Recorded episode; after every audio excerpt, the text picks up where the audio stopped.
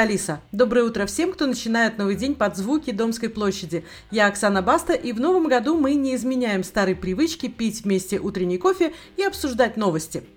Грядет самый романтичный день года – День Святого Валентина. Этот праздник, уходящий корнями в католичество, существует более 16 веков и отмечается во многих странах мира как абсолютно светский. У нас в Швеции, например, он даже потерял святое название и называется просто Алла Яртенсдаг – День всех сердец.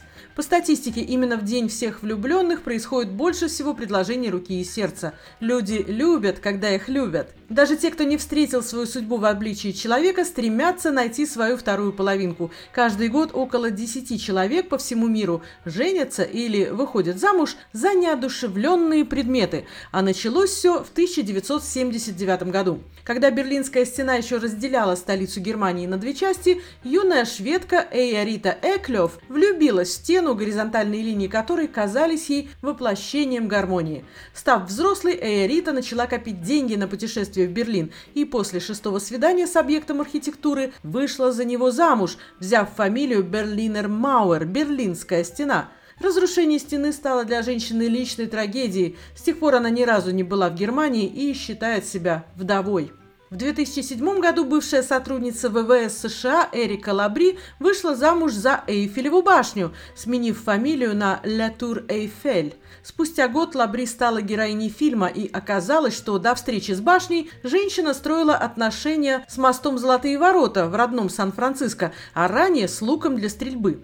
Жительница Берлина Мишель Кёпке пошла еще дальше. Ее избранник куда технологичнее и мобильнее, чем стена или башня. Правда, пока она только мечтает о свадьбе, хотя встречается с объектом своих чувств уже больше пяти лет. Это пассажирский самолет Boeing 737-800 а муж Бетти Кокс из Манчестера просто тряпка, вернее ковер. Девушка повстречала избранника в магазине и через год заключила с ним брак. Кстати, свадьбу оплатили владельцы того самого магазина. История любви Бекки и ковра сильно их растрогала.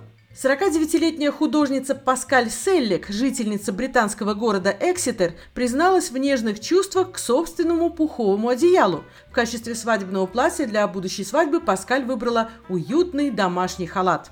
Японец Юта Шинахара предпочел обычным девушкам усатую. Целый год он встречался с тараканихой по имени Лиза, которую заказал из Африки, и только смерть избранницы разлучила их а японец, известный под ником Cell 9000, в 2010 году женился на персонаже игры, в которую он играл на приставке Nintendo. Невестой стала Нене Анигасаки, виртуальная учительница. Свадьбу провели на острове Гуам, где закон позволяет жениться на выдуманных персонажах. В 2015 году интернет взорвала новость о том, что американский писатель Дэвид Сикорский женился на Бурита. Новоиспеченный муж объяснил, что устал искать любовь и завидовать друзьям, нашедшим вторые половинки, поэтому нашел себе возлюбленную в ближайшей забегаловке. В 2018 году сразу несколько мексиканок вышли замуж за деревья в родном штате Оахака и теперь имеют полное право жаловаться подругам. Ну мой просто дуб дубом. Кстати, браки с деревьями часто заключают экоактивисты. 60-летняя американка Карен Купер вышла замуж за столетнее дерево. Огромный фикус из парка во Флориде собирались спилить, и женщина решила привлечь таким образом внимание общественности и защитить растения. А в мексиканском городе Сан-Педро-Хуамилула существует древний обычай, по которому мэр должен обвенчаться с крокодилицей. Ей для этого специально шьют белое платье и фату. По мексиканским поверьям, союз мэра и крокодильши приносит удачу местным рыбакам.